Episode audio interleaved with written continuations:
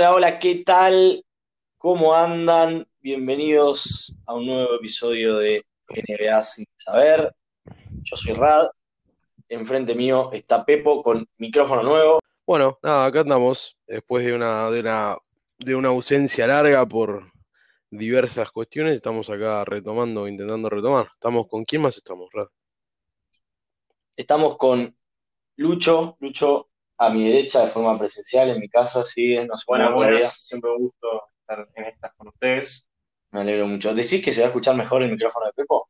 Sí, sí, no, se escucha mejor. Muy bien, a, arroba a sin saber, nos escriben hashtag el micrófono de Pepo, nos cuentan qué cosas creen que hace Pepo con el micrófono en su tiempo libre.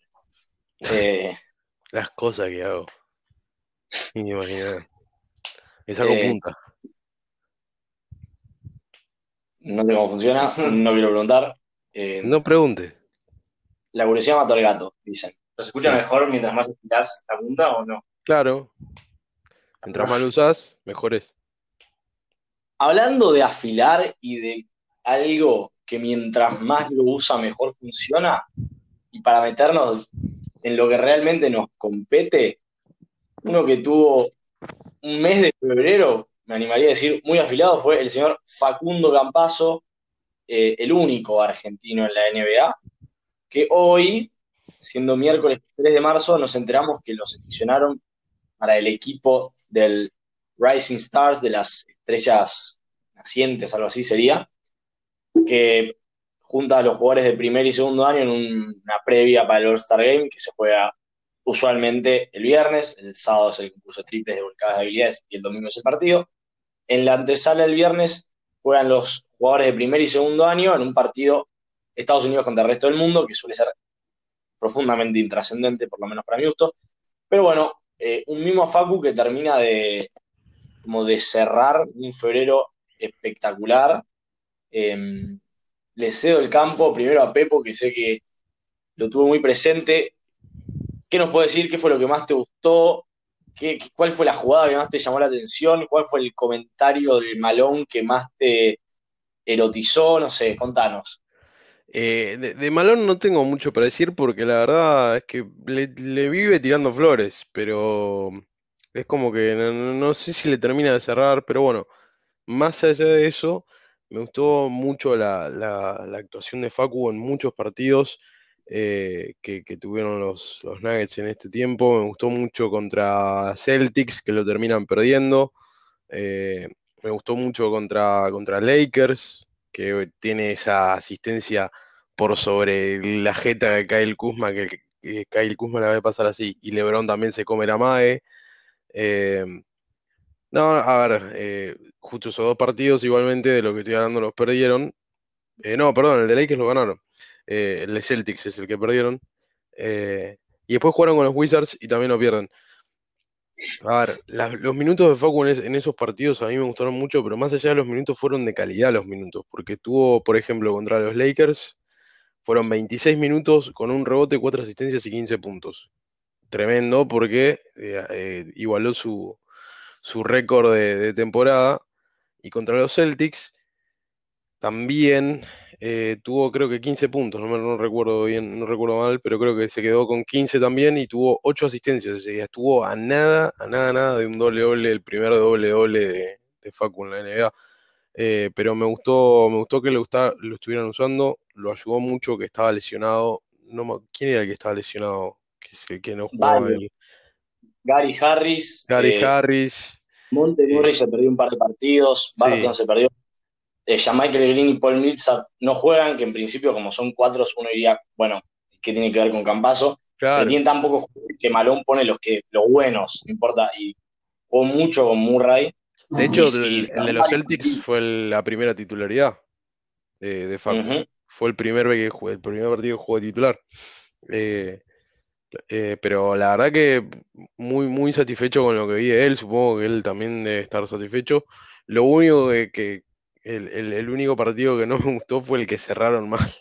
El que cerraron mal con, con Murray tirando la pelota a Facu y, y ni Facu ni Porter cortaron al aro, que me pareció una, una cosa que no puedo entender todavía. No me acuerdo contra quién fue eh, el- ese partido. Contra Wizards fue, ¿no? Sí, Sí, que contra Wizards. una defensa muy piola también en, en unas últimas jugadas contra Bill. Sí, eh, y que Murray los mandó abajo del colectivo, ¿viste? Al, al día siguiente, pongamos en contexto. Washington gana por dos puntos y tiene la pelota, tiran un tiro, lo erran, por algún motivo los jugadores de Washington en vez de volver a defender van a buscar el rebote ofensivo quedando Sí, 10 segundos, no lo agarran y la agarra Jamal Murray y sale en contraataque con Michael Porter adelante, un jugador solo de Washington como si fuera de último hombre, eh, y Porter en vez de ir hacia el aro, se corta queda directo ahí. Se queda en la esquina como para recibir y tirar tres puntos. Lo doblan a Murray, se la pasa a Campazo que llegaba como en, en 45 grados, se la un pase medio choto abajo, Facu agarra, tira el triple para ganar porque perdían por dos, erra, gana Washington, eh, y al otro día, Jamal Murray, no sé si esto no lo hablamos, pero pidió una foto como de él con la pelota y Facu y Porter parados en la línea de tres puntos. Y después la pintura vacía, o sea, cualquiera que iba eh, tenía la bandeja fácil. Pero bueno, pasó. Es que, sí, no, no sé qué opina Lucho, pero no sé si lo viste Lucho, pero era, para mí era a cualquiera de los dos y cortar al aro, lo más, no sé, lo más rápido posible, lo- sería lo más lógico. Tenía un par de No, segundos para hacerlo. Es que sí, no, no, no, se equivocaron. Estaban apurados corriendo la transición y no se dieron cuenta. Por eso, eh, me sorpre- sorprende que no, que no lo hayan hecho, pero bueno, nada, no, no lo hicieron. Eh, y el partido lo terminan perdiendo, que me acuerdo de ese partido, que el partido prácticamente que casi que lo pierden, además de por eso, por Michael Green. Michael Green hizo dos faltas boludísimas, por decirlo de alguna manera, que le dan a, a Bradley Beal los libres para hacer, eh, para sacar la diferencia. Eh, ¿Fue el mismo- ese, no fue el, ese fue el mismo partido, no había sido el anterior, o por ahí otro que también jugó Denver contra Washington, que me acuerdo muy vivamente que también pierden porque Green le hace una falta de tres puntos y después Bill ataca el aro con un segundo y le Después hace una jugaron falta. de vuelta, pueden ser que me esté confundiendo porque después jugaron de vuelta, pero creo que fue alguno de los dos partidos que uno de los dos lo perdió No, no. porque Michael Green no... Fue el otro, me Eh, parece. Sí, sí, Puede ser, sí, puede ser, puede ser. Eh, pero me acuerdo, lo perdieron porque Michael Green hizo dos fulls, uno más boludo que el otro, sí, sí, y nada. y lo, y lo pegan por eso. Pero más allá de eso, después el repaso de, de los Nuggets es que juegan con los Cavaliers y, y ganan, juegan con Hawks. Y ese fue el partido que a mí no me gustó de Facu porque Trey Young lo sacó a pasear durante todo el partido a Facu. No sé si ustedes pudieron ver algo. Eh, sí, Yo iba a decir simplemente, convengamos que Young es uno de los jugadores más difíciles de marcar sí, porque es, es muy vivo para sacar faltas. eh, Sí. entonces, si vos te le acercás, eh, como sabe aprovechar eso y en el momento que te le pegas mucho, salta y hace como que tira y roba la falta. eh, y, y es un medianamente buen tirador, pero tira de todos lados, con lo cual, si está encendido, como que lo tenés que marcar, y, y es un gran pasador también. Entonces, es un jugador muy difícil de marcar, es muy bicho. Y además, el tema de marcarlo a Trey Young es que la ofensiva de Atlanta es deportivo Trey Young. Dicho Sí. sea de paso, al entrenador de Atlanta lo fueron, sí. eh, a Lloyd Pierce, estamos hablando, un, un poco por estas cosas. Pero decías, ¿no te, no te gustó cómo jugó ese partido? Facu, Y- que igual, dale, dale. No, no, no, no digo, a ver, no, no jugó mal, Facu, a ver, ya te repaso las estadísticas, pero eh, tuvo, jugó 27 minutos, 16 puntos, que fue fueron sus puntos más altos, digo, más defensivamente que otra cosa no me gustó, eh, para, para aclarar un poco, porque tuvo 16 puntos, dos, re- dos asistencias y un rebote.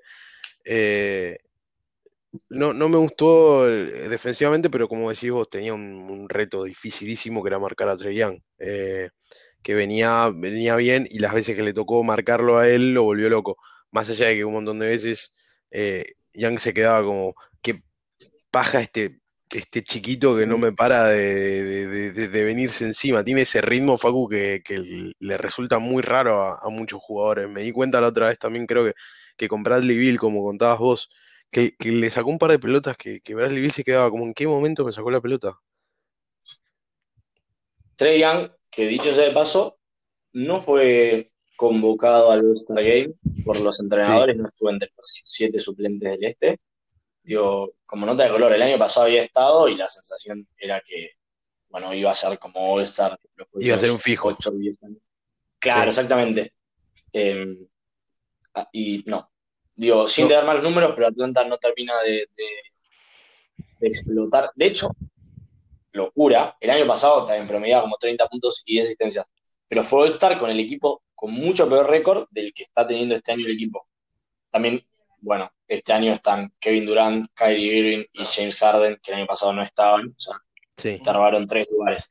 Yo para redondear lo de Facu, y en los números se ve muy claro la diferencia, en enero jugó 15 partidos y promedió 14 minutos en esos 15 partidos, 4 puntos y 1.8 asistencias. En febrero jugó 11 partidos, en vez de 14 jugó 23 minutos por partido, en vez de 4 puntos, 8.4 puntos por partido, 2,7 asistencias, tiró 45% del campo frente al 37% que tiró en enero, mantuvo su porcentaje de triples, pero metió un 60, un, sí, un 50% más, metió 1.5 triples por partido, tirando 39% de triples. Muy bueno, y quizás el número más destacado, va, digo, todos los números son excelentes, quizás un número para mí más propicioso para el Facu, y lo hemos hablado bastante dentro y fuera del podcast con Pepo, en, en enero, jugando 14 minutos, hizo 1.9 faltas por partido. En febrero, jugando 23 minutos, ¿cuántas faltas por partido hizo? Arriesgue, Pepo. Debe haber hecho, sé, tres faltas por partido, cuatro. Solo dos. Ah, Es bien. decir, jugando 10 minutos más por partido, solo la misma cantidad de faltas, digamos, 1.9 en uno y 2 en el mes siguiente, jugando 10 minutos más partido, lo cual es muy eh, auspicioso, Sí, como, digamos, su, su ratio de faltas bajó, porque si suben tus minutos y tus faltas se sostienen, significa que estás haciendo menos faltas por mi- minuto en cancha, lo cual es muy auspicioso porque, digamos, que si defensivamente él puede encontrar el equilibrio entre ser molesto, presionar la bola, eh, apostar cuando, digo, tuvo varios robos así de pases interceptaba, de, de estar eh, concentrado, si puede encontrar ese equilibrio y no excederse con las faltas, digo, puede ser un jugador como se puede consolidar en, en- en la rotación de cierre, ¿no? Que es lo que más nos llamaría la atención. sí, sí, sí, sí. Eh, a- algo más para decir de, de Facu Denver, yo lo único, Jokic es el jugador más divertido de ver jugar. En la- yo no lo vi a Michael Jordan, pero no me interesa. Michael Jordan. Sí. No, no, Michael Jordan es mejor que Jokic, seguramente. Mm. Pero no, Seguramente. sí, nadie discute que eso. A vos te puede divertir Jokic, pero no. Ese jugador, sin dudas, ¿eh? No, me peleo, me peleo. Es el jugador más divertido de ver jugar en la NBA para mí. Eh, Ok. Curry es muy divertido, pero Jokic es increíble. No sé si algo más o pa- pasamos al Eh, no, eh, siento que un poco lo de las faltas es se tiene que adaptar al juego no físico de la NBA porque no, puedes, no puedes apoyarte mucho en los jugadores y hubo muchas faltas de Facundo que era que vos lo veías y los presionaba más no poder y los tocaba un poquito y ya le cobraban la falta. Eh, y después eh, hay que ver con todo el equipo entero de Denver donde yo sigo sin entender dónde va a entrar en el equipo, si van a cerrar con él. Defensivamente igual me sorprendió, yo tenía mucho, mucho pánico de que lo iban a matar por la altura más que nada y porque físicamente no tiene las herramientas. No, y perdón, y agrego, y porque está Murray al lado. Porque, Claro. por decir a alguien, si al lado lo tuviera un Marcus Smart eh, o, o un jugador pasable, un, digo, exagero, ¿eh? Danny Green, que, que no es un excelente defensor, pero es un defensor pasable, creo que otro sería el, Sí, sí, es que el escenario. Y bueno, y, bueno igual Jokic está defendiendo mejor, pero Jokic tampoco es un gran jugador defensivo. Así que eso es problemático. Pero nada, muy bien. Por suerte sí, me, me está sorprendiendo a mí. No esperaba, no esperaba tanto de Campaso y demuestra que nada, que es un jugador de primerísimo nivel y que está para que le den más minutos. Excelente. Para mí lo que le puede pasar a Facu es conseguir un rol de sexto o séptimo hombre, jugar en los playoffs, perder en la segunda ronda y tener tres semanas de descanso antes de los Juegos Olímpicos de Tokio, ¿no? Eso sería como... Pero Ideal. pará, ¿es, es intradiable? A, a mí me da la sensación de que sí, por, por, dos motivos. Número uno, por, por cómo vienen hablando de él, entiendo que no lo querrían tradear, aunque bueno, eso no es, no es tanta seguridad. El segundo motivo es que no tiene, no tiene un contrato muy alto, con lo cual no puedes conseguir a cambio por él nada, Ah, pero ningún Nada, jugador. nada importante, sí. No, Y, y- y su valor tampoco es tan alto, no digo que nadie lo quiera, y no digo que no tenga valor, lo que digo es que entre su valor y su contrato no haces, no es que puedo decir Facu y un pick, como... Claro. Pero, pero podría ser, yo entiendo de que para Denver sería más propicio tradear a un Gary Harris o a un Will Barton, por el hecho que tiene un contrato, no sé, por Aaron Gordon, por ejemplo. Sí. Eh, pero nos estamos adelantando porque la segunda parte de este podcast va a estar lleno de trades ficticios. Bien, eh, hago una pregunta muy rápida, em, muy, muy rápida. Seleccionó Anthony Davis en los Lakers. En los Lakers, los últimos 10 partidos ganaron 4 y perdieron 6. Eh, quedaron terceros del, del oeste. Sí. ¿Nos preocupamos por los Lakers o está todo bien? ¿Qué opinas, Lucho? No, no. Eh, este tipo de cosas no son muy, muy importantes. Y más si te falta tu segundo mejor jugador. Es como que ponele. Preocupaba más lo de Miami, por ejemplo, y Miami cuando se volvió a armar todo el equipo está jugando muy bien. Lo de, por ejemplo, yo lo de Washington a mí me preocupaba un montón porque parecía un equipo horrible y era porque la mayoría de los jugadores no, podían jugar juntos más de dos partidos sin que alguien se lesionara y llevan los últimos 10 partidos ganaron 7 y perdieron 3. Entonces, hay que, hay que esperar eh, nada, que vuelva el equipo entero y también que Lebron, por ejemplo, o sea, Lebron, si bien quiere ganar porque quiere llevarse el MVP a su casa, otro más. Lebron, digo, lo puede ganar, pero no, no es el MVP de la temporada. Digo, el, que piense que sí, creo que le está faltando respeto a Lebron también, digo. Como... Pero es más. Sí, obvio. Los premios suelen ser más. Em, Narrativa que. Exactamente, sí, que datos, datos duros y análisis profundo. Ojo, para mí hay una conjunción entre narrativo para mí, el último MVP de narrativa fue Westbrook.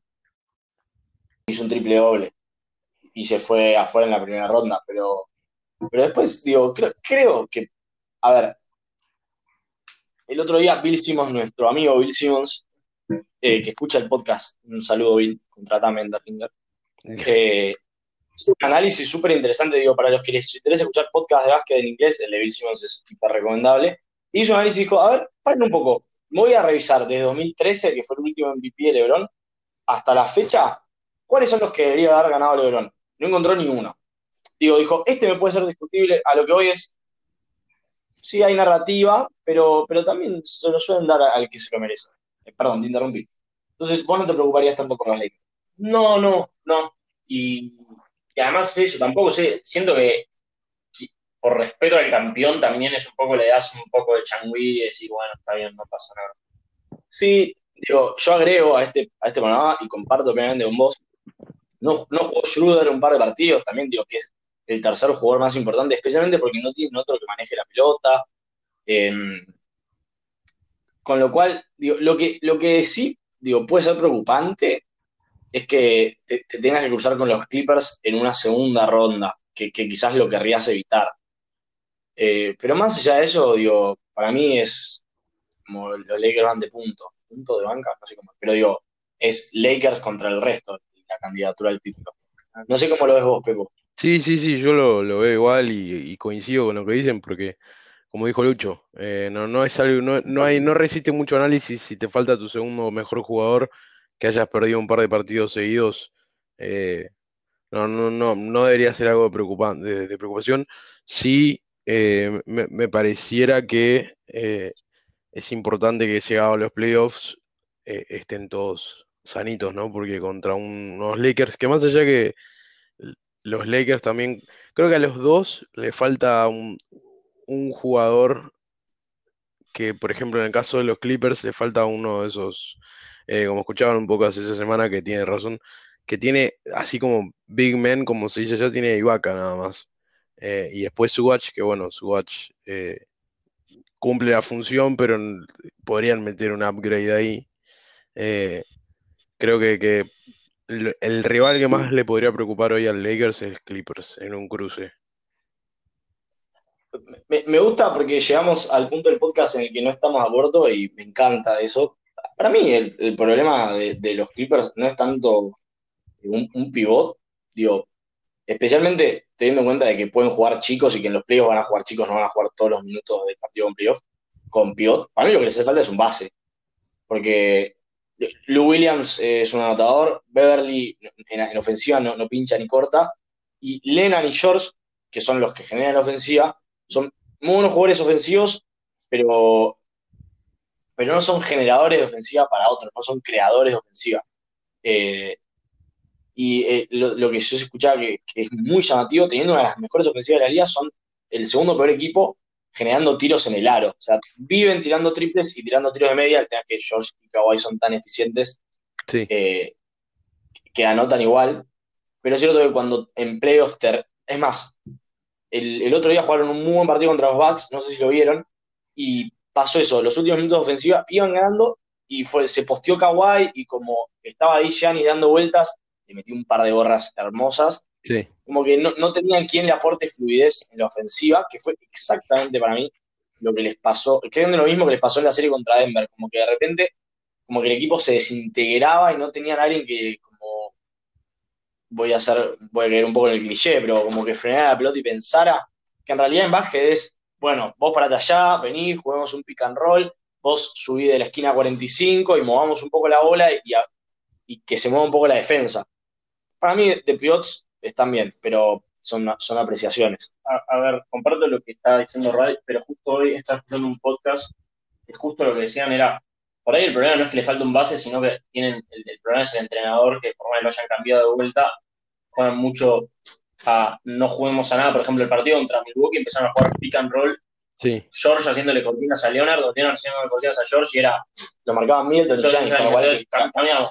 Sí, cambiamos la marca, y no tiene ningún tipo, y eso no es culpa de, ah, tengamos o no tengamos base, eso es culpa de cómo vas a, eso, esa va a ser tu jugada para ganar el partido, a eso vas a ir los últimos dos minutos.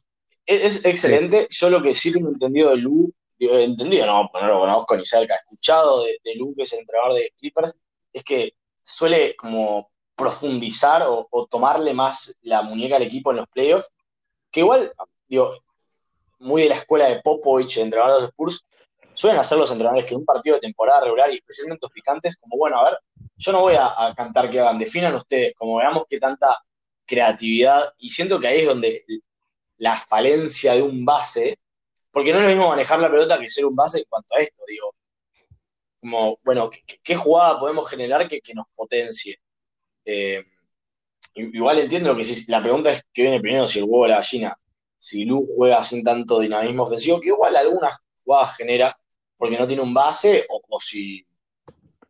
A ver, yo, la, única vez que lo vimos ser entrenador fue con, los, fue con los Cavs y ese equipo, hasta el día de hoy todo el mundo sigue diciendo que lo único que hacía Lu era que no implosionara el vestuario. Eso era el laburo de él.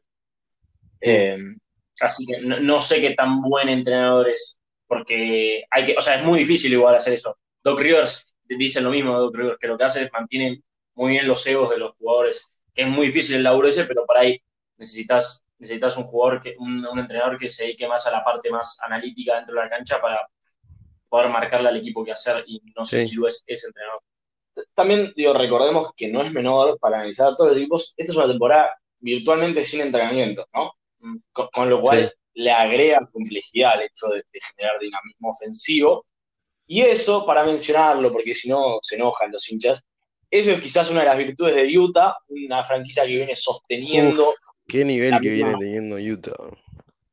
Utah. Utah que hoy pierde. Juega contra Filadelfia en Filadelfia. Eh, hoy pierde un pronóstico.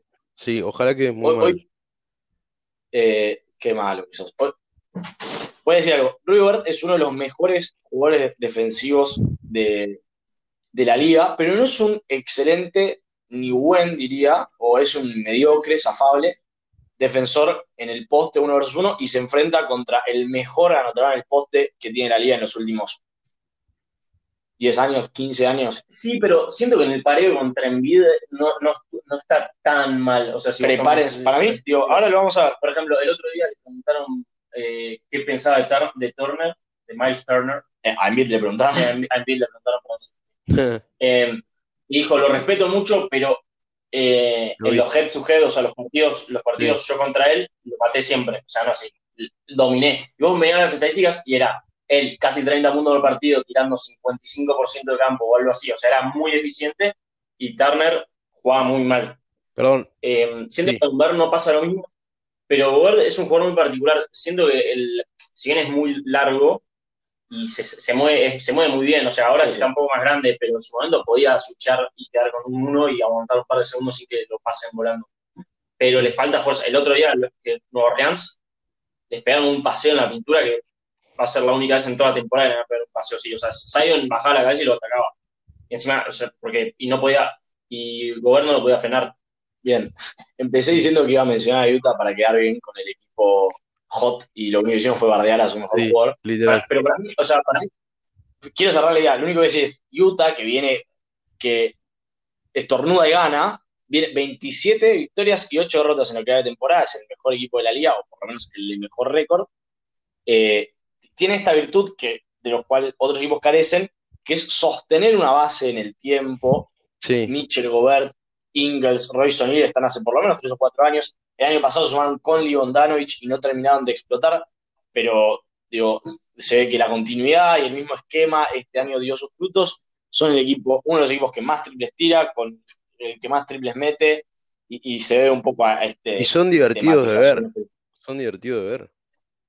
No sé si Sí, porque lo que tienen ver mucho, pero a mí me divierten cada vez que los veo. Los pongo ahí, lo tengo ahí, lo pongo y lo veo.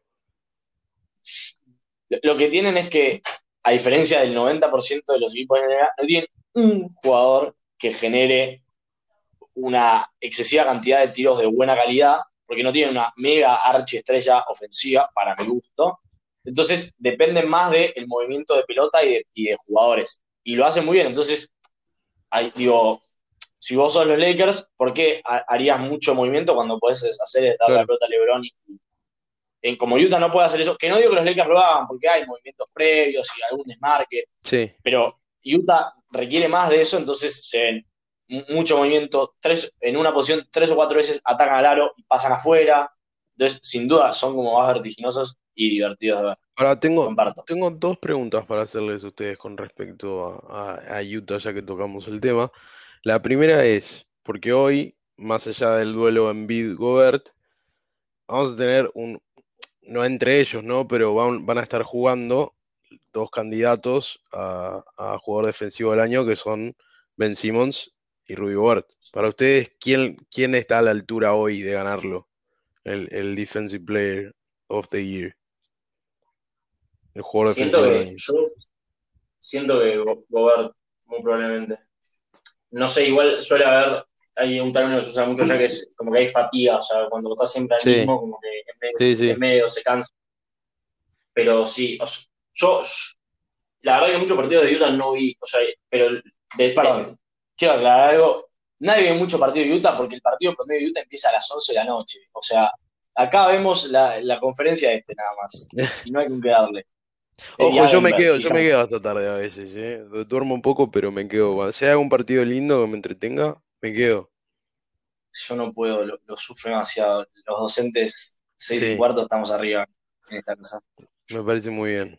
el docente, dice los como si Sí. No, digo, le- le- somos un colectivo, digo, Ah. porque acá está Roberto Barael eh, apoyándome. Bueno, ya nos fuimos. Em, Política sin saber. No vi, mucho- no vi muchos partidos, no vi muchos partidos de Utah, así que no sabría, no, sab- no, no podría juzgar mucho el desempeño de Gobert de esta temporada. Lo que sí vi que hacemos mucho, porque veo a Filadelfia todo el tiempo, lo vi.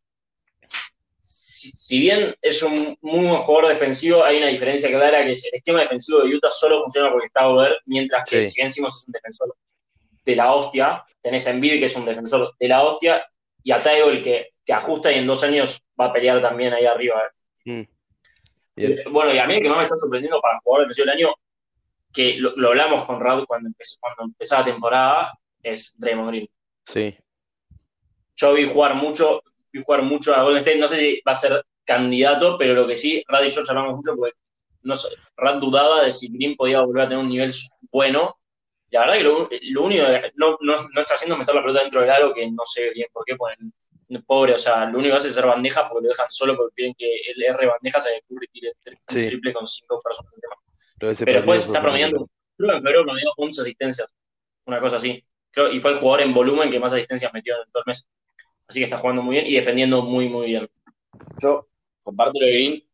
Para mí lo dijiste muy bien. La diferencia entre Simmons y Gobert, para mí Simmons es un jugador con más habilidades y mucho más versátil defensivamente de lo que es Gobert.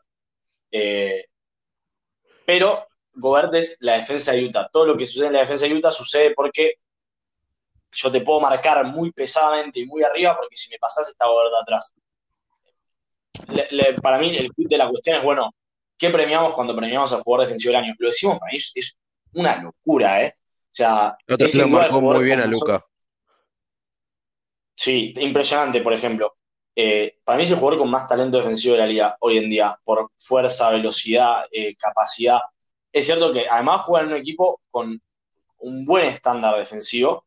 Yo creo que se lo van a dar a ver también un poco por el, rendimiento de, Utah, como no, lo van a poder omitir. Pero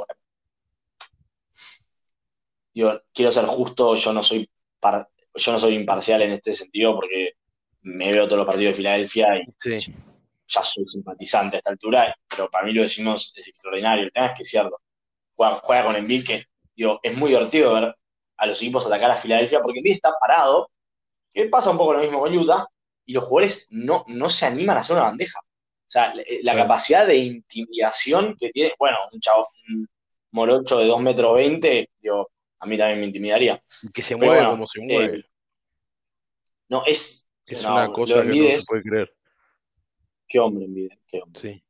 Eh, Bien. Ah, yo voy a volver un poco para atrás. Upa, me, conduce el podcast. No, no, pero porque me, quedó la idea de lo que Ron decía, de que es verdad que la NBA, muchos, o la mayoría de los equipos juegan muy con un jugador que toma la batuta y, se hace cargo de la ofensiva. Llámese Curry, llámese Trey Young, llámese de distintas maneras por ahí, Luka Doncic, de distintas maneras, pero juegan algo así.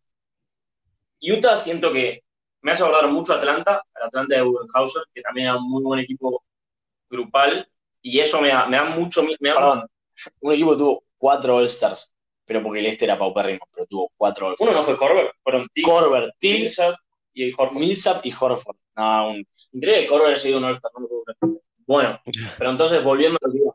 Siento, siento, me hace acordar mucho ese equipo y me da mucho pánico porque en los playoffs se pueden desmoronar muy fácil porque es, empiezan a defender con más intensidad y tus jugadores no pueden sacar tiros tan fáciles como lo sacaban en, la temporada regular, porque está más estudiado, ok, a Corro le gusta salir de las cortinas todo el tiempo, listo, marcale, deja que te corte por atrás, pero no le van a meter ningún pase cuando corta, entonces se niega, pero también es verdad, que es lo que a mí me llama la atención, si bien como que está en un punto medio para mí, pensándolo rápido, me hace acordar mucho el San Antonio 2013-2014 también que fue para mí el mejor equipo que me tocó ver como, equipo de básquet.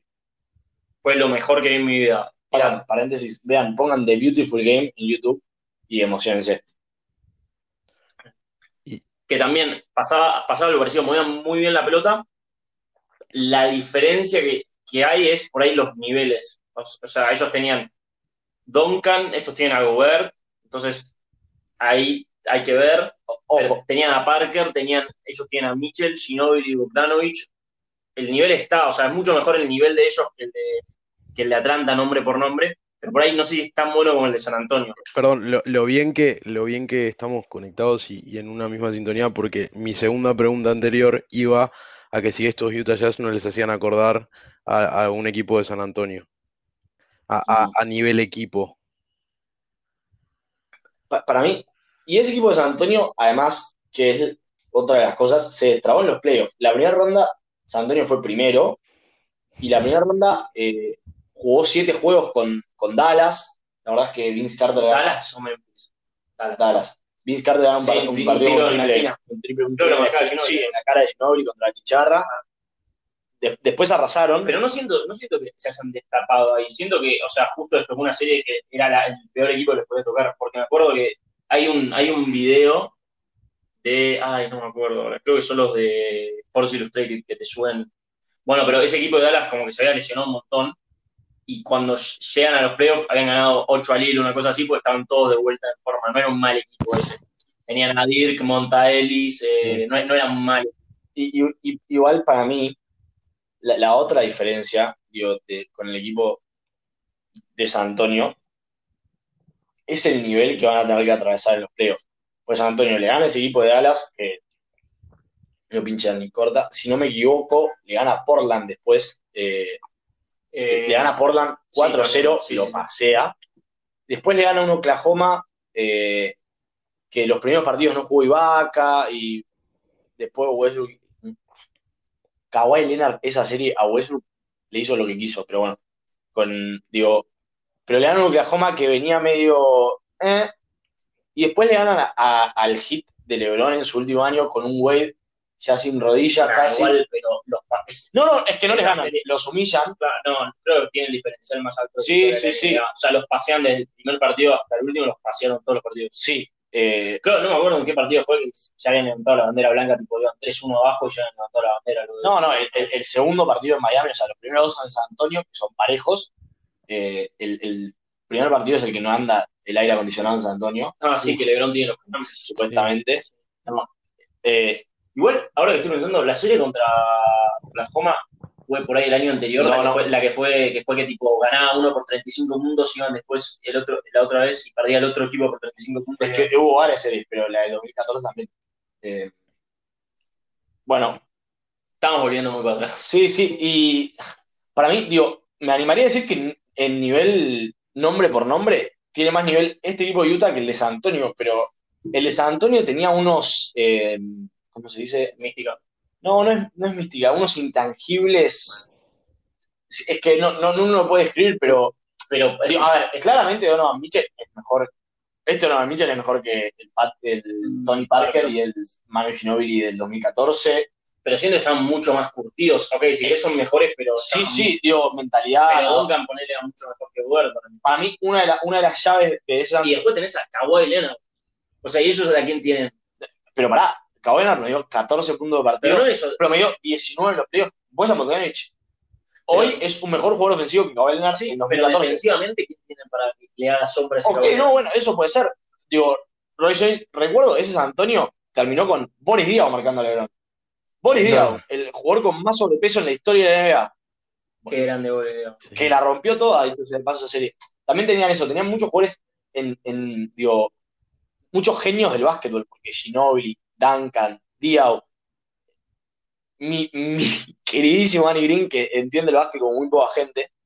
eh, es una pregunta muy interesante. Siento que eh, limitar a San Antonio o reducirlo a un buen equipo con muchos buenos jugadores que movían mucho la pelota, por algún motivo me Queda suena corto. que como que le estamos, le estamos sacando algo a ese Sí. equipo que, que es difícil de entender eh, que- y expresar. Y al fin y al cabo es algo que no lo veremos, o sea, lo vamos a ver en los playoffs y ya. Em, es, es muy parecido, digo, ese, ese equipo de San Antonio ese año también salió primero de conferencia, digo, y fue el mejor equipo de la liga. Eh, no sé. Por eso digo, eh, o sea, el piso está muy bajo y el techo es muy alto. Sí. de lo que puede llegar a ser. Sí, lo que tiene bueno Utah es que al ser primero indiscutido no se va a chocar con los equipos de Los Ángeles hasta las finales de conferencia. Eh, salvo. Yo igual le, te- le temería bastante a Golden State. Yo le tengo mucho No, no, State. loco. ¿Sí? Para mí, Para mí no Para va, no a llegar mucho más lejos Golden State. Va, va a entrar en los playoffs, pero dudo mucho que, que no sal- no, para mí no sale, sale en primera ronda. e- es más, siendo, siendo Utah le tendría más miedo a Denver que a Golden State. Sí, Sí. sí. Porque Sí, Jokic, eh, además Gobert en la temporada pasada con Jokic no lo pudo parar nunca, jamás, jamás. Y Jokic ahora es, está haciendo absurdo lo que está haciendo en ataque. Una locura No, de eh. Jokic también. Pero bueno, eh, creo que fuimos el podcast que más en la historia habló de Utah. Un saludo para Jero, Sí. muy, muy grande. Eh, vamos a pasar, digo, algo que le llame la atención de los All-Stars, alguno que debería haber ido. eh, si van a decir uno que debería haber ido y no está, tienen que decir quién no debería estar. Es Lo único que les voy a decir. Y para mí está bastante bien.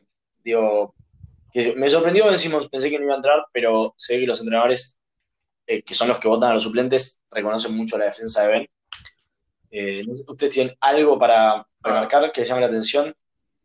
No, creo que, a ver, me tomo la palabra yo, pero creo que así a priori lo que me, las, las ausencias que, que me llaman la atención es Trae Young, más allá de que por ahí no, no- todavía no pensé bien a quién, a quién dejaría fuera.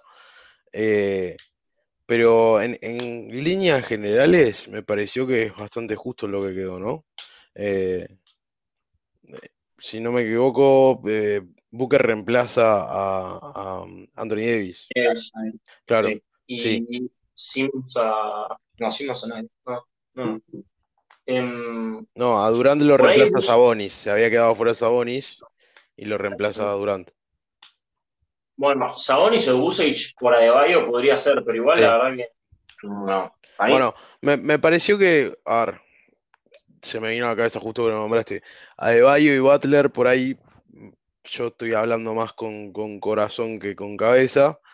Eh, me parece que Bam viene teniendo unos buenos partidos y que, y que Butler, es- en realidad Miami debería llamarse ahora Deportivo Jimmy Butler, porque eh, literalmente levanta el equipo él solo. Que no sé cuántas eran las victorias sin Butler y cuántas fueron con Butler. O sea, eh, creo que había una, una- diferencia bastante amplia.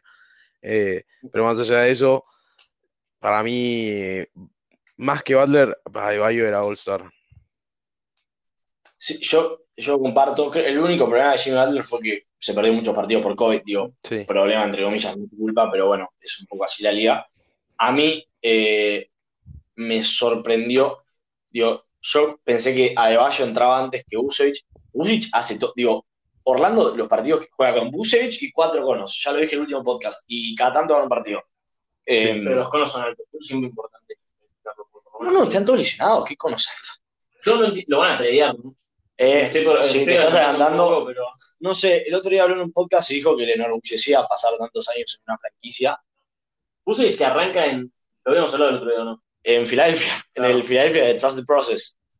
Eh, no, el que hablamos fue Tobias Harris. No, paréntesis. Ah, puede ser J.J. Sí, sí, no, no, yo tenemos charlas. Pero más allá de eso, digo, creo que está bien. Pepo, eh, pasamos así rapidito, Popurrí, ¿estás emocionado por el concurso de triples? Porque Stan Curry te puso triste de que no esté Lillard. Dame Dola. Sí, Eh, sí, sí. para mí lo van Sach Lavin, apurando. ¿Quién? Tiren, dale, vamos. Sach ¿Quién lo va a Lavin. ganar? Zach Lavin. Sach Eh, Lavin. Zach Lavin, bueno, ahí para mí lo gana Curry. Yo, yo, yo voy a lo clásico y al, al de los que están es el que más me gusta. Más allá de que son todos espectaculares jugadores, yo quiero y necesito que lo gane Curry. Curry ya lo ganó una Y vez. creo que Sí, Booker también. lo de. Booker, Booker- que además jugó contra Curry. Le ganó, me acuerdo. Sí, Curry tiró muy mal esa vez. Si Curry hubo una vez que tiró muy mal. Sí, que pero que ganó Booker. Así que yo como Bien. Y por último, la última atracción del Skill Challenge, yo no pienso hablar, si ustedes quieren decir algo, háganse otro podcast y ganen las elecciones, porque Ahora, igual iba Covington, ¿no? Sí, sí, sí, sí, no entiendo ver eso, lo del. Skills Challenge, te juro que me pareció una, una cosa muy rara, pero bueno. no es divertido, no es divertido. Nah, es divertido cuando. Si juega un gran un. No, no, no, no. Cuando va como Fox, ponerle a alguien que es muy chico, o sea, muy rápido y lo ves. Tipo, Wade, cuando fue un año que lo hizo tipo dos segundos y medio, fue muy, yo, yo Sí. lo veo. No es divertido. Y eh, el concurso Volcadas, que para mí tiene una de las, ¿cómo decirlo? Hizo una de las cosas más difíciles de hacer que hay, existe en el mundo, que es nombrar un jugador de NBA y que yo diga, ¿quién? ¿Quién? Yo consumo, yo consumo mucho NBA, de verdad, y Lucho no me deja mentir, tengo una memoria Envidiable, Sí. prodigiosa. O sea, yo veo una o dos veces un chabón y ya sé quién es, y me, me nombro 13 jugadores por plantilla. Al concurso volcaba eh, Anthony Simons de Portland, lo conocemos. Obi Toppin, el rookie de Nueva York, Sí. lo conocemos. Y Cassius Stanley. ¿Quién es? ¿Dónde juega Cassius Stanley, Lucho? Eh, No lo vas a hacer. Bien, bien, bien, bien, Detroit. ¿Quién es? Más allá de que, podemos ser sinceros, na- nadie mira Detroit acá. ¿Quién es? Pero lo que le voy a dar la mano a obviamente no a nadie porque a nadie le interesa ir, porque llamaron a otra gente y no quisieron ir los nombres más relevantes. Eh, porque le da fiaca, por el COVID, porque, Dios, si vas te tenés que ir a encerrar a Atlanta y si no tenés 10 días de vacaciones.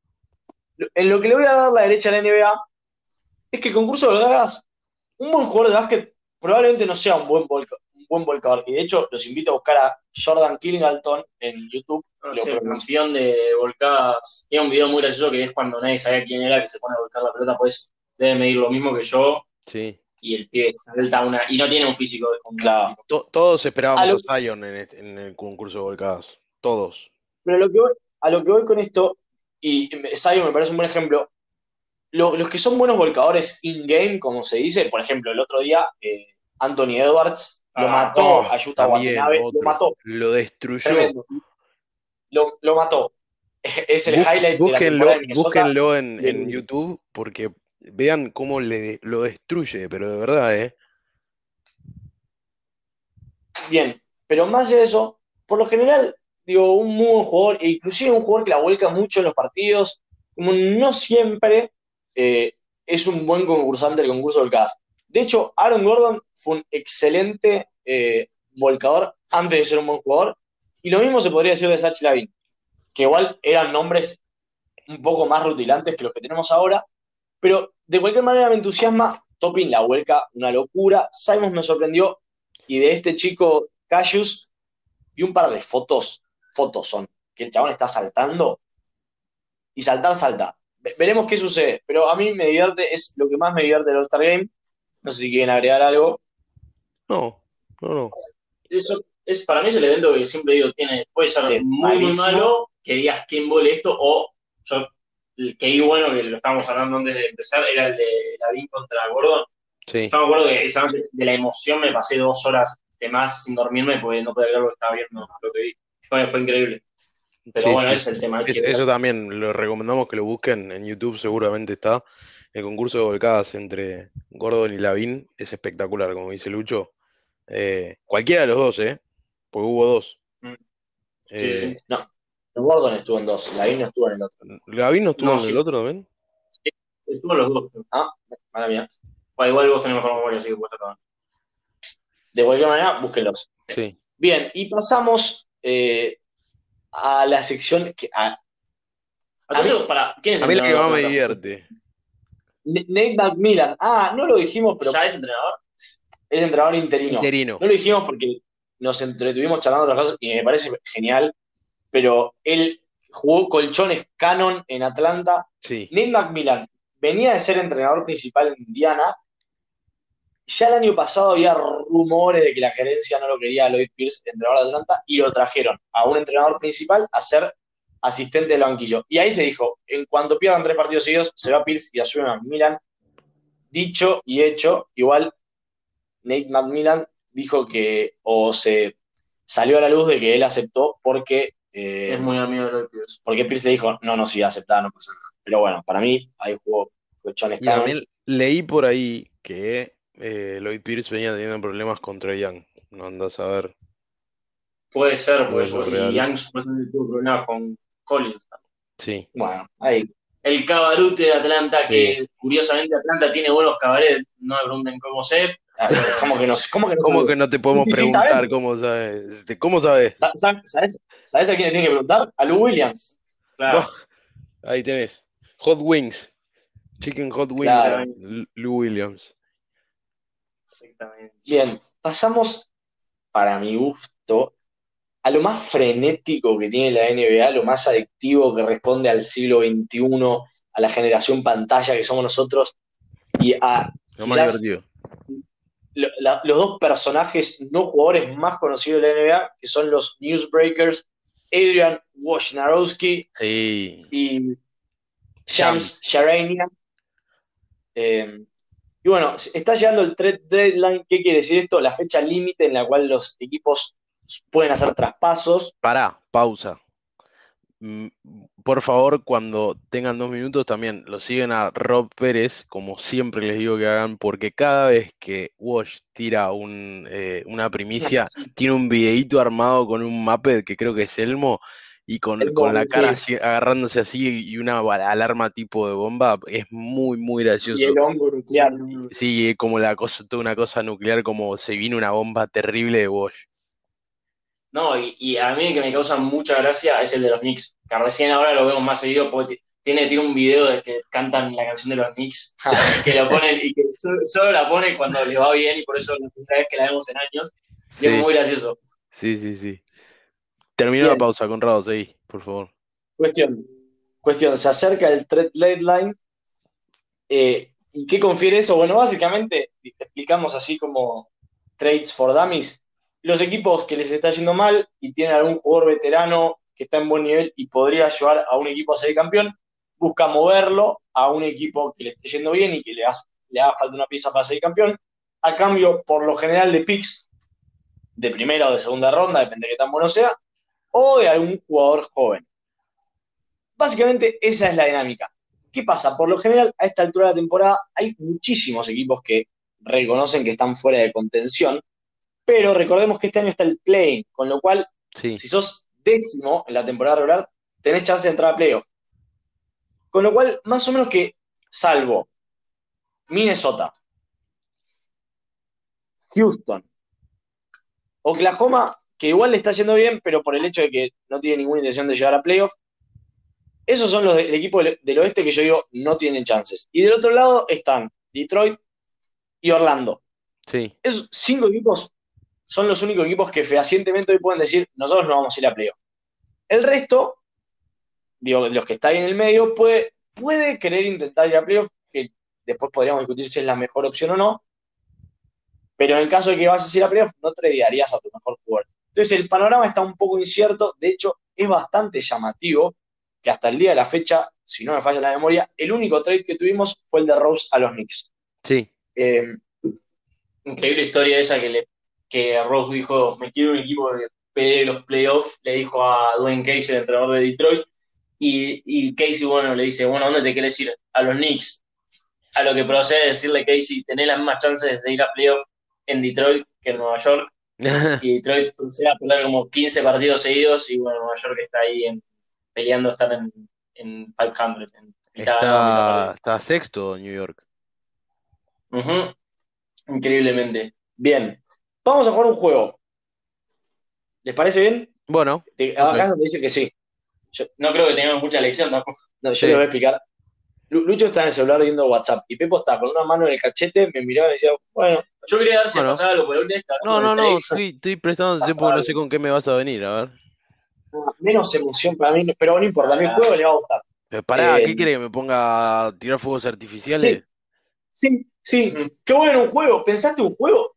Venís de trabajar ocho horas, pero igual te tiempo para hacer un juego para el podcast. Gracias. Ir al palito de las ocho horas. El docente, dale sincerémonos, nosotros el conejillo de India con su juego para ver si, va, si funciona y después la pruebe con sus alumnos. para... chicos, ustedes no están al nivel de mis alumnos. Eh, por eso nosotros somos los conejillos de Indias. claro. Eh, bien, el juego, mientras mi, mi, vecina no arregla su canilla y hace ruido, y esto va a entrar en el podcast, pido disculpas. No se escucha, quédate tranquilo. Ok, bueno. El juego va a consistir en lo siguiente. Yo les voy a nombrar un jugador y ustedes me van a decir si les parece o no que puede ser tradeado. Si les parece que puede ser tradeado, explayo el caso y les nombro un par de equipos a los que para mí podría ir y ustedes me dicen a cuál les gustaría ir. ¿Les parece bien el juego? Listo. Buenísimo. Bien, vamos a empezar por el pez gordo. Bradley No. Bueno, pasamos. Pero estamos todos de acuerdo que es porque Washington viene jugando bien. Porque viene levantando Washington, digo, vamos a aclarar, porque antes hicimos casi todo un podcast hablando de Westbrook y de, Bill. Hablemos ahora de que están jugando bien y por eso decimos que no.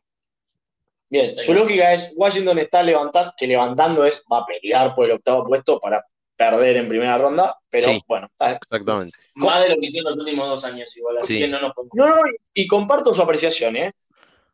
Bien, Pasamos con el segundo pez gordo, que quizás llame la atención. Carl Anthony Towns. Ese sí que es imposible. Sí, imposible. Imposible, no imposible. Bueno, no lo, no lo veo posible. de contrato, pero Minnesota no va a ningún lado. Para mí, cuanto antes lo trae, mejor. Pero... Yo no sé cuántas veces, cuántos picks de primera ronda puede tener un equipo y sigue siendo tan malo. ¿A dónde lo vas a traer? ¿A dónde lo vas a traer? No, ah, me te interesó, pero tenés que decir que. ¿Sí? No, no, no. Te, yo te propongo un par de plays. No, para mí no. Ah, ¿tenés trades? Ah, ok. Ah, eh, quiero escuchar, no, si quiero escuchar. Por ejemplo, curiosamente, hay un equipo que tiene todos los picks de primera ronda del universo. Oklahoma. Tiene un 4 que le encanta atacar al aro y necesita un 5 que tire triples como tira Carl Anthony Towns. ¿Qué les parecería ver a Zion Williamson con Carl Anthony Towns? New Orleans tiene muchos picks de primera ronda, tiene, tiene un par de los Lakers, tiene un par de Milwaukee, tiene un par propios, tiene jugadores jóvenes interesantes como puede ser un Kira Lewis, un Jackson Hayes, un Nikhil Alexander Walker. Si lo querés, lo tiene Alonso Ball también, que creo que te lo da. ¡Apa! No, no, no, no. no. No lo veo posible, no, no- no lo veo posible, me parece que estás viviendo en un mundo No, por parte, me está, No, perdón. alterno. me está vendiendo, está vendiendo, está vendiendo cobre como si fuera oro el, el pibe, no sé si se dan cuenta. Primero, los rookies que era Louis Jr., todo bien, pero No, podemos apostar. En cinco años es. Bueno, pero pará, me está diciendo, pero te están dando a Towns, que es uno de los. Pero, pero pará, te voy a dar 10 píxeles en primera ronda. Sí, obvio que son de Nu- Nu- Nueva Orleans con Towns, Williams, Williamson, Pará, bueno, ok, pues bien. Brandon Ingram, dale, ¿qué tan malos pueden ser? Milwaukee, que por los próximos cinco años. no ¿Lo querés los- hablando Ingram? Te lo doy.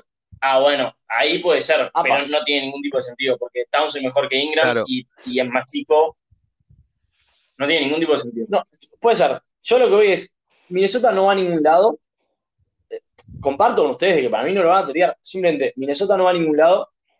Y para mí, lo que va a pasar es que a Towns se le va a acabar el contrato y se va a ir a otro lado. Es más, me parece más probable que, que los Warriors vayan a tradearlo. O sea, si nos vamos a poner en un. o Te doy a Wyman, el pick tuyo, o sea, tanquea tranquilo, no pasa nada, te doy otro, otro Bueno, mira, ahí tenés. Pero tampoco lo veo probable. Ok, ok. No, no, yo tampoco lo veo para pero es un juego. Pero además, me parece bien, hay que seguir viendo cuántos picks, cuántos picks unos pueden conseguir. En serio, quiero ver cuántos Sí. más. Ya tienen a Edward, tienen a Towns, tenían a Wiggins antes, ahora van a tener el pick uno que va a ser. Recordemos el, el contexto de Minnesota, que Minnesota es el, el peor o el segundo peor récord de la liga. Se le, le despidieron al técnico y la misma noche que despidieron contrataron a otro técnico Sí. que nada, no draftearon a la Melo Ball, que cada vez es una peor decisión.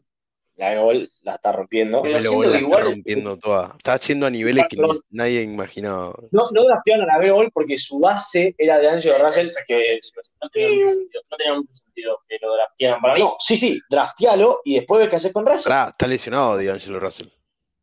Sí, pero, pero pará, eh, hay- vale aclarar varias cosas. Primero, Russell es muy amigo de Towns. Después, nadie sabía que iba a pasar el esto. club de los amigos, Minnesota. Y es porque, porque yo me acuerdo de charlarlo con vos, decirte, No, no, estoy, pará, estoy de acuerdo, porque nadie lo sabía. Lo que digo es que a cada día que pasa, la decisión es peor. sí, simplemente. Pero bueno, más allá, ok, no lo vemos, no nos detengamos más. O sea, los peces gordos de la ni les hablo, porque All Star de Chicago más o menos está yendo bien, no lo van a traer. A ver, lo es- de, de los tres al que veo más probable es Arabi. pero no creo que Chicago lo traiga. Por el simple hecho de que no tienen, no tienen. No, yo tampoco. No, no tienen, no tienen brújula, ese es el problema. Necesitan, necesitan, por ejemplo, necesitan un bol o alguien así, necesitan, como que necesitan o mandarse y conseguir jugadores porque tiene un, tiene un buen equipo, pero como que le falta un montón todavía. Bien, me, me, me deprimí. Me deprimí que me dijeron que no, así que voy a ir por para que me digan que sí. Eh, Kyle Lowry, de Toronto. El primero Eh, tiene que decir que de- si lo de- ven o no. pará, de, de hecho, se está hablando de, de un posible trade. Eh, va, de varios, pero se está hablando. ¿Vos lo ves, Pepo? Sí, yo lo veo. Yo quiero ver a dónde, pero sí. Es Bien. como un jugador. A no Philly están diciendo, a Filadelfia. Yo les voy a presentar cómo sería el trade. Kyle Lowry es nativo de Filadelfia. Lo primero que hizo cuando ganó el campeonato fue llevar el Larry O'Brien Trophy a Filadelfia, a su lugar. Está en su último año de contrato. Le puede seguir aportando cosas valiosas a Toronto, pero creo que esta temporada, más allá de que están levantando, dejó claro de que Toronto, con el equipo que tiene, no va a ir ningún digo, va a ser un equipo que va a perder en primera o segunda ronda de los playoffs. Eh, Kyle tiene 36 años. Y sería un jugador que a Filadelfia le vendría excelentemente bien porque suple todo lo que los Filadelfia no tiene. ¿Cómo sería el trade? Danny Green eh, y un par más de jugadores simplemente para llenar contrato y porque recordemos que salvo que tengas mucho espacio de real, no puedes tradear, no puedes conseguir más del 125% del contrato que estás tradeando. Es decir, si querés recibir el contrato de Lowry que tiene 30 millones, tenés que tradear 26 más o menos. Y Filadelfia le puede ofrecer un pick de primera ronda, le puede ofrecer a Maxi. Matisse Tybur si te gusta, le puede ofrecer a Tyrese Maxi. Toronto consigue eh, un jugador joven para desarrollar, o quizás dos. Lowry consigue un año más para pelear el campeonato e ir a su ciudad natal. Todo esto depende. Toronto y Lowry tienen una excelente relación y lo que tiene que pasar es que Lowry diga, che, sí, tradeame. Sí, puede ser. Yo quiero decir que no lo veo, pero va a haber mucho ruido. ¿Qué otro equipo puede ser? Los Clippers, pero no tienen que ofrecer. Si los Clippers no tienen salario, ¿por qué ofrecer? tampoco no, no Subach, eso tiene. Claro. Sí. Bueno, Bueno, Y vaca de vuelta si lo quieres. eh, no, por ejemplo, podrían ir a un Chicago, ¿por qué no? No, no tiene sentido. No, no pega con nada. ¿Un base? ¿Cómo que no? Pero ¿para qué lo querés? No va a ser para pelear nada, lo vas a tener un año y se va a ir, porque no se va a quedar en Bueno, Chicago. eso Chicago no lo te digo, sino que se olvidar, pero quizás a Lowry le interese, no lo sabemos. Yo te digo, obviamente depende mucho de eso, pero bueno, está bien. Eh, le voy con dos que directamente ya charlemos dónde los vemos, porque para mí los van a tradear, que son los dos veteranos de Oklahoma, que son dos jugadores relativamente buenos y que pueden aportar para mí y mucho a un equipo de playoff, que son George Hill y Al Horford. Pepo, ¿por cuál te gustaría empezar? eh, empecemos por Horford, porque está eh, eh, ahora fue a Oklahoma, creo, si no me equivoco. Si no estoy mal en este último, en esta última agencia libre. Fue, lo, lo tradearon por unos picks y no sé por qué, qué otra cosa. Por Danny Green. Claro, ahí está. Sí. Bien, La, lo veo tradeable no sé a dónde. Yo no diciendo, lo veo muy poco tradeable. El contrato que tiene todavía es enorme. pero le queda solo un año. Sí. Además de este. Le queda este año y un año más porque el último año solo tiene 6 millones de dólares de contrato garantizado, con lo cual puedes pagarle eso y cortarlo y no es tan grave. Ok, Eh, eso no. Pero igual, o sea, ¿para qué lo querés? No sé si es tan bueno como ¿Lo querés para cortarlo? No, no, no. justamente. Este año un equipo que necesite un poco más de presencia interior. Yo, por ejemplo, Toronto por ahí.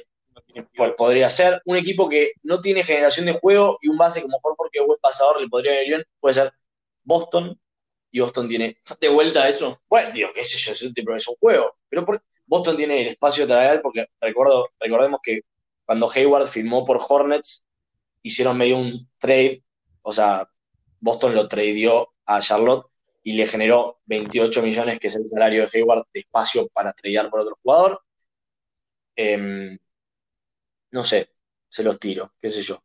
George Hill es un jugador mucho más tradeable, un base que siempre tira más del 40% de triples. A mí me gustaría que vaya a Filadelfia, pero puede ir, ¿por qué no?, a los Clippers, puede ir, ¿por qué no?, a los Lakers, puede volver, ¿por qué no?, a Milwaukee. Sí, por ahí Milwaukee, pero siento que es uno de esos jugadores que no cortan ni. O sea, no. Sí, Sí, no, no lo veo en alguno de Los Ángeles. No lo veo volviendo a Los Ángeles. Un poco la, la, el- la brújula, no sé el si- amperímetro. el amperímetro. Sí, gracias. Amperímetro. Eso es el tema. O sea, va a llegar, porque siempre pasa lo mismo, porque lo vienen tradeando al pobre tipo. Pero Para mí, ese es el motivo también porque lo tradean, porque es bajo, bajo costo, digo, es un jugador que te puede entrar 15 minutos por partido en los playoffs, te mete triples, defiende más o menos bien. sí, la verdad que sí. Y, y suele cumplir. Yo la única vez que me acuerdo que la verdad que estaba para retirarse fue ese año con Cleveland. Pero todo el equipo de Cleveland estaba para retirarse menos LeBron. O sea, Rose, Wade, todos esos estaban para. Sí. Bueno, bien. Les traigo un paquete ahora, no es un jugador nada más, es un paquete. Y es un paquete joven, interesante. Danny Green. Ah, Pensé- no, yo pensé que era Blake Griffin y sus dos rodillas. Ahí. Ah, Eh, puede ser. Ex. Un paquete. Sí, por Eh, eso. no. Ese fue el chiste de también. ¿Qué, qué opinan de James Wiseman y el pick de este año de Minnesota? Porque lo tiene Golden State, salvo que esté en el top 3. ¿Qué opinan de ese paquete? Eh, ¿Lo ven tradeable o no lo ven tradeable? Y ahora les explico cómo sería. No, no sé. Vengo pensando en un trade así hace un montón. Tiene sentido, sé. porque el año que viene, si mantiene el nivel y le sumás a Thompson, que fue, llega al 80% de lo que era, y firmás un que le dije a Rad, lo, lo estábamos hablando cuando empezó la temporada.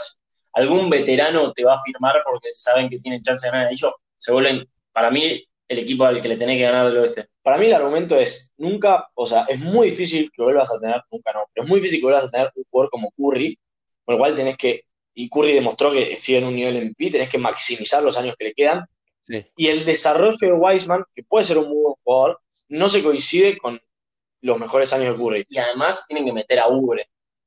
¿A quién tienen que tener un contrato grande para ¿A? Ubre o a Wiggins? Ah, claro, Wiggins. Wiggins.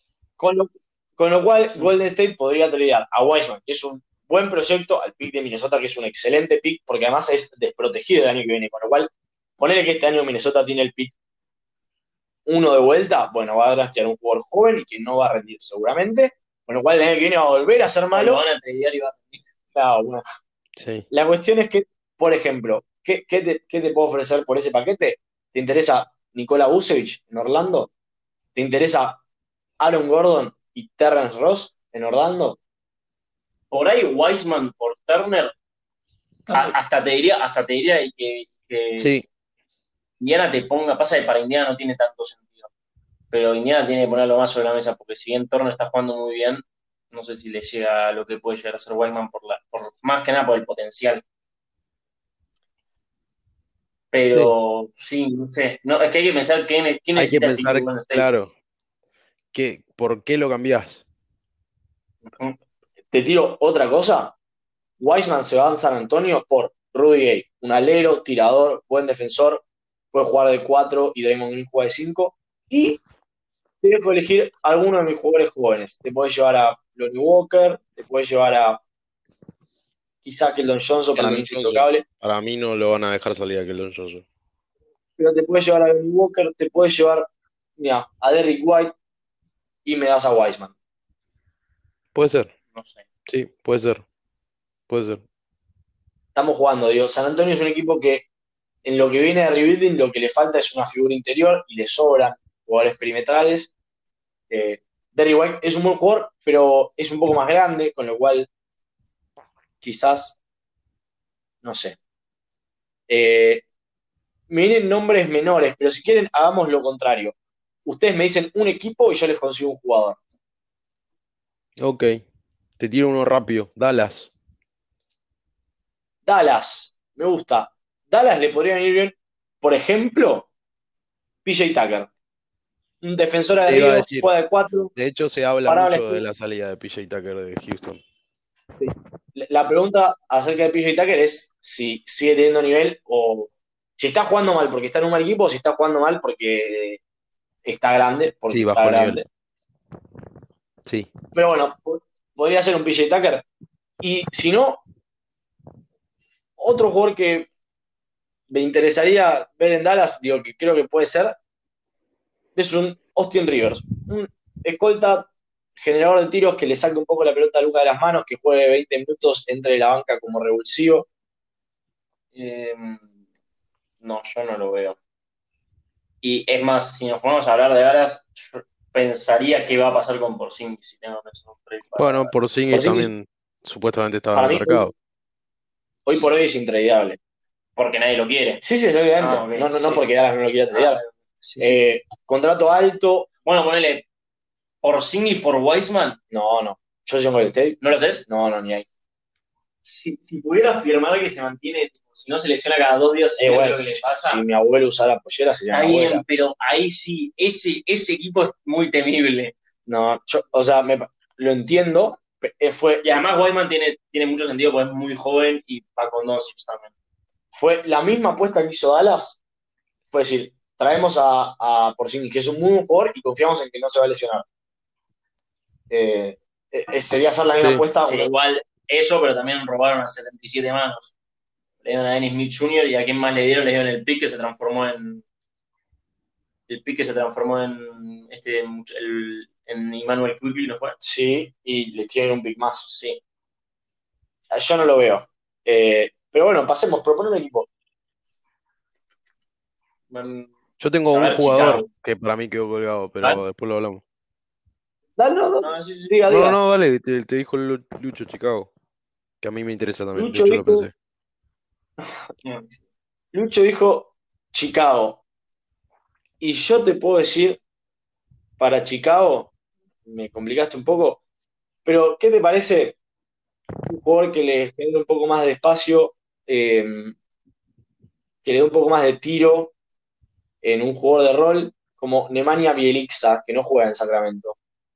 No, yo te diría, te me apurás, que yo me siento un poco más, si bien no, no estoy ni cerca del conocimiento de Rat de Filadelfia, Sí, sí, Bielixa, Filadelfia para mí es... no, pero, ah, no iba a decir eso, pero Ah. igual también sí. No, pero no, iba a decir que no tengo el mismo conocimiento de Chicago como Rat tiene de Filadelfia, pero algo de conocimiento tengo que Ball a Chicago va como piña. Ah, porque el problema que tiene es que si bien eh, Lavin es un animal y si, y si el partido está, o sea, si quieren ver a alguien meter puntos, vayan a verlo a Lavin porque es una locura lo que juega el pibe ese. Es porque es hasta más divertido verlo a, a, por ejemplo, un como Young o por ahí hasta Doncic, porque el tipo ataca el aro como, como nadie, ¿eh? va y te choca y no le cobran las faltas y absorbe muy bien el contacto. Pero bueno, volviendo, el problema que tiene es que pierde muchas pelotas, y muchas es, muchas en serio, no sé cuánto promedia, pero promedia. Chicago era uno de los peores equipos, era el peor equipo cuidando la pelota de toda la liga, y el problema era que White, que es el base titular del equipo, Muy pierde muchas, muchas pelotas, y, y lo mismo pasaba con Lavin. Entonces necesitan un jugador que sea a cargo de la bola y no la pierda tanto, y es ahí donde yo lo puedo ver a Alonso Ball. ¿Y qué, qué daría el Chicago por Lonzo? Es una buena pregunta. Lauri Markkanen, un pivot tirador para jugar al lado de Zion. Sí, o Kobe White también. Recordemos que Lonzo es agente libre restringido este año, con lo cual cualquier equipo le puede ofrecer un contrato y Nueva Orleans puede elegir eh, igualar ese Igualarlo. contrato. Sí. Y- Igual con lo que está jugando Alonso Ball últimamente la está es, rompiendo es increíble. O sea, yo no, Nueva Orleans no se lo quiero sacar. Sí. Que volvemos a decirlo, volvemos a decirlo no, pero hay que, hay que nombrar el laburo que hace el entrenador de tiro de Nueva Orleans. Es, de- deberían, no sé cuánto le pagan, pero deberían subir el sueldo más todavía. Es una locura. Todos los jugadores que van a Nueva Orleans aprenden a tirar. Yo, yo creo que le pagan lo suficiente igual, pero ¿eh? eso te da. Pepo, tenías un jugador. Creo A que ver, nombrame sí. ese. Sí, y, lo nombro porque se estaban olvidando de alguien que rechazó la extensión del contrato hace poco, que fue bastante noticia en todos lugares, que fue el bueno de Víctor ¿Tipo? Oladipo. Víctor Oladipo en los Rockets ahora rechazó hace poco la extensión de contrato porque quería más años y más taggy. Eh, ¿qué dicen ustedes? ¿Puede ser traído ahora, cuando se le termine el, co- el contrato ahora con, con los Rockets? Porque a él creo que le queda un año, ¿no? No, creo que es agente libre este año. Creo que gente Ah, libre bueno, este año. Por eso. Para mí, el, el problema, el precedente que sentó la DIPO es que él quiere que le paguen este año. Sí, Con lo cual, el equipo que tradea por él debería una de dos. O creer que con Oladipo es firme candidato al título, entonces no me importa si el año que viene sigue conmigo porque creo que este año puedo ganar con él. O tener ganas de firmarlo y pagarle más de lo que le ofreció eh, Houston. leí, leí que se el habla pro- de, de Miami, perdón, ¿eh? Sí, no, pero él se quiere ir a Miami hace mucho tiempo. Sí, que está hablando. Sí, Él, supuestamente en un partido con Miami se puso a hablar con los jugadores de Miami para tipo pedir, decirles que pidan que traden por él. Pero yo creo que el tema de la plata es que quiere más plata en total, no en, sí, en no, anualmente. O sea, Sí. como quiere un contrato largo que le den 80 millones por ahí o 75 millones en vez de dos años 46, que fue a los siglos que le ofreció. Sí, Eh, me hace acordar mucho a Nerves Noel, lamentablemente. Él. Sí, porque le ofreció Dallas el contrato de Ok, su vida. Pero, pero pará, Oladipo es. Muchísimo mejor, sí, bueno. Bueno, hoy, digo, tiene cierto pedigree. está, bien, pero viene, está jugando mal. No, no, tío, bueno, te- entiendo la comparación. Fue un poco rara, pero. No, digo que es, Sí, sí. le ofrecieron un contrato de muy, mucha, mucha plata. No sé si va a haber otro equipo que le va a ofrecer eso. Y por ahí se está perdiendo la oportunidad de su vida. Yo, yo no creo que haya ninguna de las dos, ningún equipo al que Oladipo transforme, porque la mayor virtud de Oladipo viene con la pelota en las manos. Y si Oladipo es el jugador que tiene la pelota en las manos en tu equipo, muy lejos no vas a llegar. sí. Y tampoco creo que haya.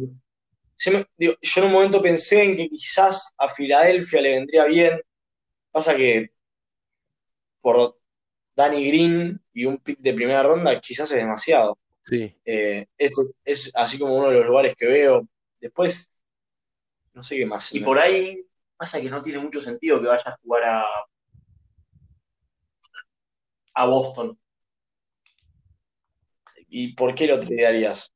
¿Por un pick de primera ronda? Nada Pick más. de primera ronda, Langford o Me parece demasiado. ya, decís. Sí, Pero más que nada porque cierran los números, lo decía. sí, porque recordemos, Boston tiene esta. O sea, La- la- tiene 28 millones de dólares en salario para absorber el jugador que quiera. Y ahí puede ser que te pasa que te queda a jugar. O sea, Smart se vuelve sexto hombre. Claro. Vuelve- se vuelve sexto hombre. Para, por para mí eso se no, no- creo que vaya a querer ir a ser sexto hombre a algún lugar Oladipo. No, y el tema de Boston es de vuelta. O sea, ¿para qué vas? Porque, ¿Para qué usarías ese espacio que tenés en un jugador al que posiblemente no quieras eh, volver a firmar? Claro, Porque lo tenés que usar porque si no, no te sirve de nada. Pero, pero te queda un año. O sea, te queda hasta. Ah, ok. No sé. Yo, por ejemplo, el que vería, que también lo nombraron en Boston, es Larry Nance.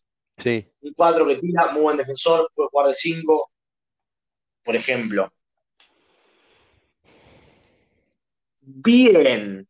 Siendo hora 15 de podcast.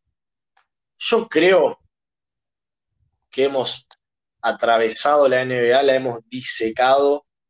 Eh, Yo tan- dale, dale. no podemos irnos sin hablar de que a Vucevic lo van a traer. Estoy convencido de que lo van a traer. Bueno, 100%, ¿no? ¿a dónde lo ves? No sé, pero es- no tiene sentido decir ahí. Boston es una opción. Sí, pero Vucevic vale mucho. Boston que tiene para darte muchos picks, eso es lo único que me puedo hacer. Yo creo que dos picks de primera No, ronda. no, Pará, no terminé. Bueno, bueno, Romeo Lanford, Robert Williams, Time Lord. eh, y si querés te voy a Aaron Nismith también. para mí se van a matar un montón de equipos. Pero es que el tema es que. Es un jugador de la Pero ¿dónde, dónde? ¿Dónde lo ves? Golden State, Golden State. Wiseman y el pick de Minnesota sería tremenda oferta. Bueno, Pero, pero y va con la edad de los chicos, con la edad de- sí, pero, y cierra totalmente el esquema de pero Golden State tiene que poner a Wiggins. ¿sabes? Guaure. Sí, creo que a Wiggins, con Ubre no te alcanza. No sé, habría que El ver. salario. hablando. ¿Vos, Pepo, lo ves en algún lugar? A Nick Vucevic. A Vucevic. No, había pensado en Toronto, en Toronto, perdón. En. Ah. En Golden State también. Eh, no sé por qué estaba pensando en Toronto. Eh, estaba pensando en Toronto por Andy Drummond, pero bueno, ya no nos, no, no vamos si empezamos a hablar de Drummond también. Eh, sí, sí, en Golden State lo, lo vería, pero el tema es por qué lo cambiás también. Creo que hay, un hueco ahí. Eh, yo, yo entiendo, para mí es esos jugadores que. Yo en el, en el lugar que más lo veo eh, es ahí, sí, y, y de vuelta, no sé qué tanto. Para mí, Boston, si quiere, lo puede tener, porque no va a haber otra oferta. Para mí no, para mí se van a matar un montón de equipos. Chicago, ponele. No, no tiene sentido. Necesitas un equipo que, esté, que sea ahora, o sea, tiene que ser contendiente ya. Dallas, No tiene sentido. No tiene, porque- pero- por Pero que pensar en eso. Tiene que ser, etariamente tiene que tener sentido lo que ay, te estoy diciendo que no hay, por eso yo te nombro equipo, vos nombrame. No me inventes un equipo ideal. A ver, ¿Cuál? Déjame pensar. No se peleen, che. No, No, sí, nos peleamos. Siempre es así. Déjame pensar, ¿eh? Eh... Milwaukee que te puede dar nada, ¿no? Ya dio todos los picks que tenía. No, no sé, si no, no tiene espacio ideal para absorberlo. ¿Qué te va a Acá a firmar la- sí, a Holiday no tiene sentido porque les está viniendo bien Holiday. Te estoy diciendo que no hay mucho más equipo. Brooklyn no tiene, y además no sé si cierra tanto. Filadelfia tiene el propio de la liga. Indiana no creo, sí puede ser. No, no hay, no hay, no hay, entiendo por qué potencialmente podría haber mercado, pero no hay tanto mercado. Eh, Wico, eh, digo, para mí tiene más chances de tradear. Miami, Dragic, que tiene No. contrato, no llegan. El problema es que, digo, vos, Vucevic, vos no podés tener un equipo campeón con Vucevic marcando cuatro. Para Mm. mi gusto. No, Digo, bueno, pero es que el que va a marcar cuatro va a ser la de Bayern. No, es un buen punto. Ese es un buen punto. Pero igual, y tampoco podés- no creo que puedas generar una ofensiva muy rendidora con Vucevic, Adebayo y Butler en cancha. ¿Por qué no? Porque si Vucevic, Vucevic es bueno con la pelota en la mano, ¿dónde está Adebayo? Bueno, pará, sí, en el poste, pero no, no- ¿cuál es? ¿Y dónde está Butler? ¿Eh? Para mí se vuelve un equipo bastante fácil de marcar porque No, tenés. no son jugadores que se saben deshacer la pelota, no, y saben pasar la pelota a todos. te, vas a jugar con dos pivots que tienen 2 metros 13, que los dos necesitan en la mano para generar juego. Para mí No Butler se puede adaptar a cualquier otra cosa, ¿eh? No, no, no, no lo veo No, no, por... eh, Para mí que se puede adaptar, pero vos tenés. Butler y Gallo son dos jugadores que no tiran triple, con lo cual a, la- a eso la defensa le da cierta flexibilidad. Si le agregás un jugador que necesita la pelota en la mano y que no se. Bueno, no sé. Puede ser que me esté equivocando. No, no, yo siento, siento que es- va a ser el jugador. Pe- Pero nombramos tres equipos. No, está bien, hay que ver cómo se va, se van a acomodar el resto. Bueno, que la gente nos escriba arroba a sin saber ¿A a dónde dónde lo van a traer. A Vucevic. Bueno, por ahí lo traían a Brooklyn y traían a Kyrie Irving. Porque, ¿por qué no? Ah, igual, están locos. O sea, sería divertido para verlo a Irving sufriendo en Orlando, pero no creo. Bueno, bien. eh, ¿Por qué lo odiaba tanto a Irving? Bueno, sí, Red. no, digo, se hizo largo para lo que planeamos, pero porque nos entretuvimos, la pasamos bien, hablamos de todo un poco, empezamos de vuelta hablando muy bien de Campazo y eso creo que nos pone contentos.